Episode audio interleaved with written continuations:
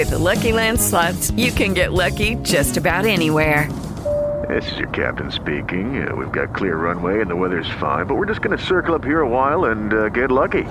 No, no, nothing like that. It's just these cash prizes add up quick. So I suggest you sit back, keep your tray table upright, and start getting lucky. Play for free at LuckyLandSlots.com. Are you feeling lucky? No purchase necessary. Void where prohibited by law. 18 plus terms and conditions apply. See website for details. Hola, buenas tardes. Esto es Daily Ten en The Politicast, lunes 13 de abril de 2020. Arrancamos.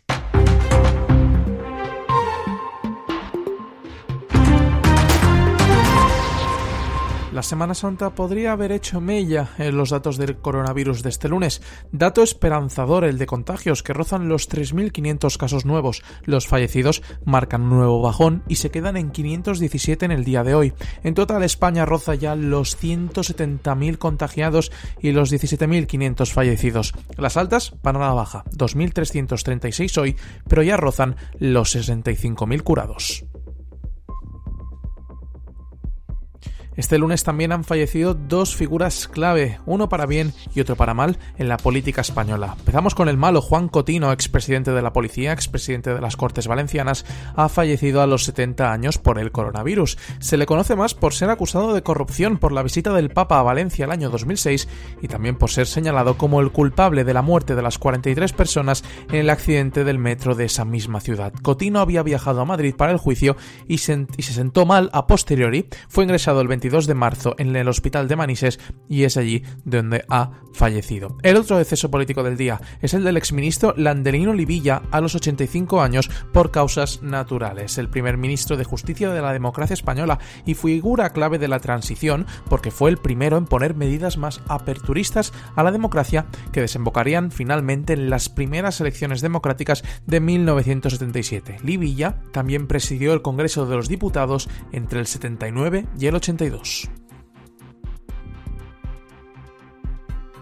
Un lunes en el que parte de las comunidades autónomas han vuelto a un clima de seminormalidad. Mañana lo hará el resto. Los trabajadores no esenciales que no pueden hacer teletrabajo vuelven a su puesto ante la incertidumbre de un nuevo brote del virus. Las imágenes que circulan por las redes sociales, no todas ciertas, se nota un panorama tranquilo, con pocas aglomeraciones y con bastante movimiento. El gobierno ha pedido a la ciudadanía que sigan las recomendaciones de sanidad, mantener la distancia de seguridad, contar con equipos de protección, lavarse las manos y evitar aglomeraciones si los hay, tanto en los transportes como en los lugares de trabajo. Cabe recordar que hoy comenzaba a repartirse en las estaciones de metro y tren mascarillas que precisamente solo se podrán utilizar para un solo uso, son desechables.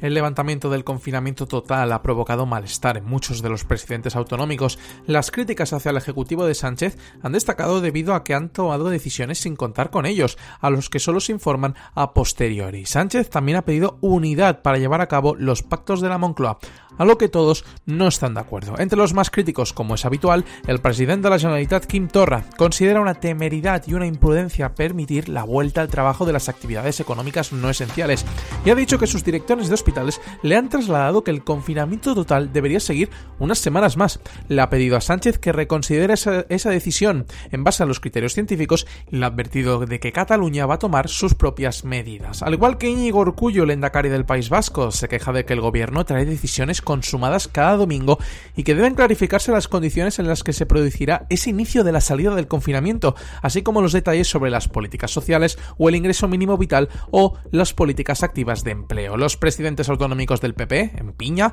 han pedido más coordinación y más transparencia entre autonomías y gobiernos. Los presidentes han pedido a Sánchez más sinceridad ante la situación porque consideran que no se dice todo y también han pedido unidad para poder crear una mejor relación. Por otro lado, siguiendo la tónica de los del PP, los presidentes del PSOE también han pedido más coordinación, pero antes de que la desescalada comience, Lambán, García Paje y Simo Puig han asegurado que las cosas se están haciendo bien, pero necesitan más esfuerzo del gobierno para parar esta pandemia.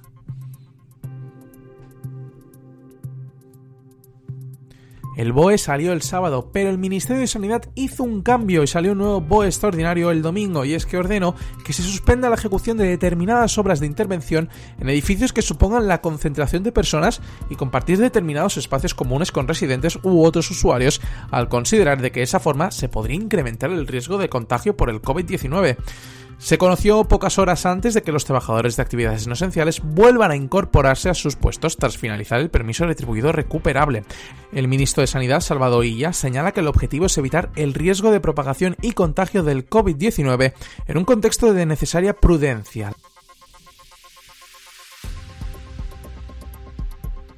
Precisamente ese BOE también nos ha dejado algunas medidas interesantes, como el blindaje de la atención a las maltratadas por violencia de género en materia de vivienda y alquiler para apoyar a esas personas que no llegan a fin de mes, el gobierno les dará hasta 900 euros sin superar el 100% de la renta para el pago del alquiler durante medio año. Se podrá conceder por un plazo de hasta 6 meses. Se acceden cuando ya han pedido las ayudas anteriores del gobierno para pagar mensualidades de la vivienda, podrán acceder también a esa ayuda hasta un importe máximo de 5.400 euros con la que se podría pagar total o parcialmente la renta de la vivienda habitual. El BOE también incluye medidas de desahucios de vivienda habitual, personas sin hogar y otros colectivos especialmente vulnerables, salvo aquellos que tengan una vivienda en propiedad.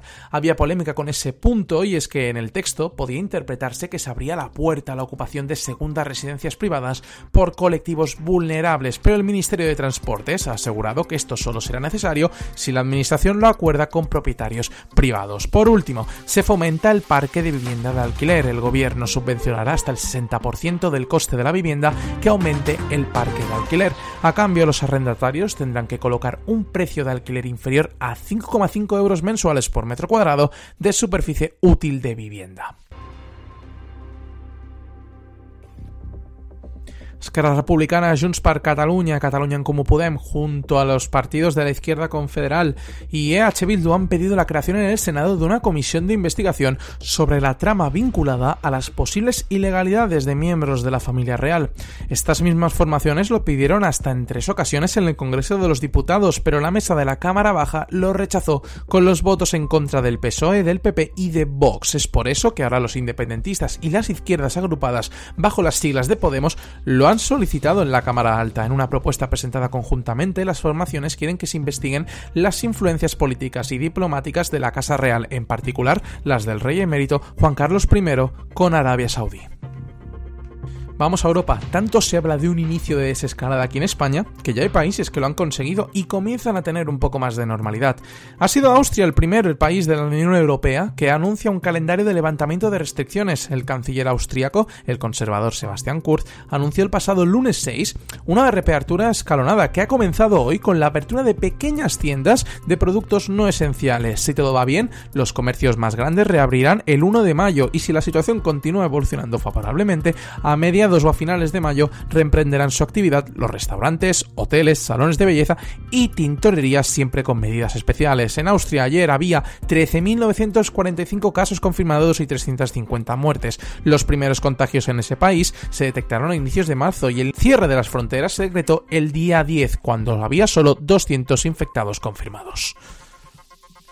Y ahora nos vamos a Turquía y es que sus medidas de confinamiento han llevado a que el ministro turco de Interior, Süleyman Soylu, presentara su dimisión por las aglomeraciones provocadas ante el anuncio inesperado de un toque de queda de 48 horas el viernes pasado. Soylu, conocido por sus políticas de mano dura, es uno de los hombres más influyentes del gobierno de Recep Tayyip Erdogan. Precisamente, el presidente, horas después del anuncio, rechazó la renuncia del ministro por su exitoso trabajo en la lucha contra la epidemia. Este fin de semana se ordenó el confinamiento total de 31 provincias del país, a excepción de una exigua lista de profesiones como médicos o panaderos, que fue cumplida por la población. Sin embargo, el motivo del intento de emisión de Soilu fue el modo de anunciarlo, dos horas antes de que entrase en vigor y sin dar apenas detalles. Eso provocó que miles de personas se echasen el viernes a la calle para abastecerse, algo que provocó aglomeraciones y posibles contagios. Turquía en estos momentos tiene 57.000 casos confirmados. Son muchos los colectivos vulnerables debido a la pandemia del coronavirus, pero la ONU ha dado la voz de alarma para los apátridas, personas que por diferentes carambolas legales o prácticas discriminatorias carecen de nacionalidad y viven generalmente en los márgenes, sin acceso a la sanidad, a la vivienda o al trabajo legal. Myanmar, Costa de Marfil, Estonia, Siria, Kuwait o el Nepal son algunos de los países donde hay un mayor número de apátridas. La ONU y distintas ONGs piden a los estados que no dejen atrás a quienes carecen de nacionalidad, particularmente expuestos a la disyuntiva entre hambre y virus. La ONU también asegura que la brecha entre la mayoría de la población y los apátridas, refugiados o migrantes en situación irregular se agranda en momentos como estos, en los que apelaciones como quédate en casa solo tienen sentido en algunos contextos.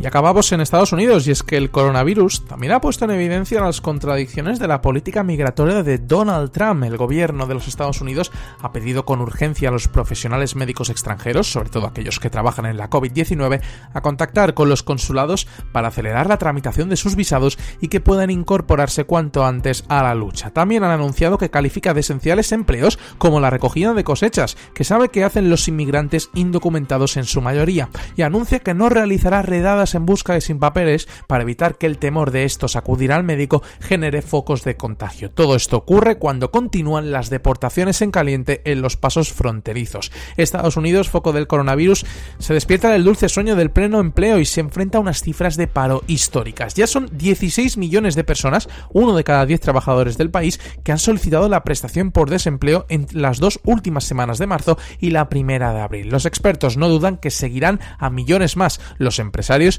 ya han pedido al propio Trump que pare con sus políticas duras para contener el desescalabro de la economía. Y hasta aquí un nuevo Daily Ten, el de hoy lunes 13 de abril. Muchas gracias por escucharnos. Recordad que podéis seguirnos en nuestras redes sociales, en Twitter a quien les habla arroba Iván barra baja Beas 4 y en Instagram en arroba de barra baja. Les espero mañana con más noticias políticas.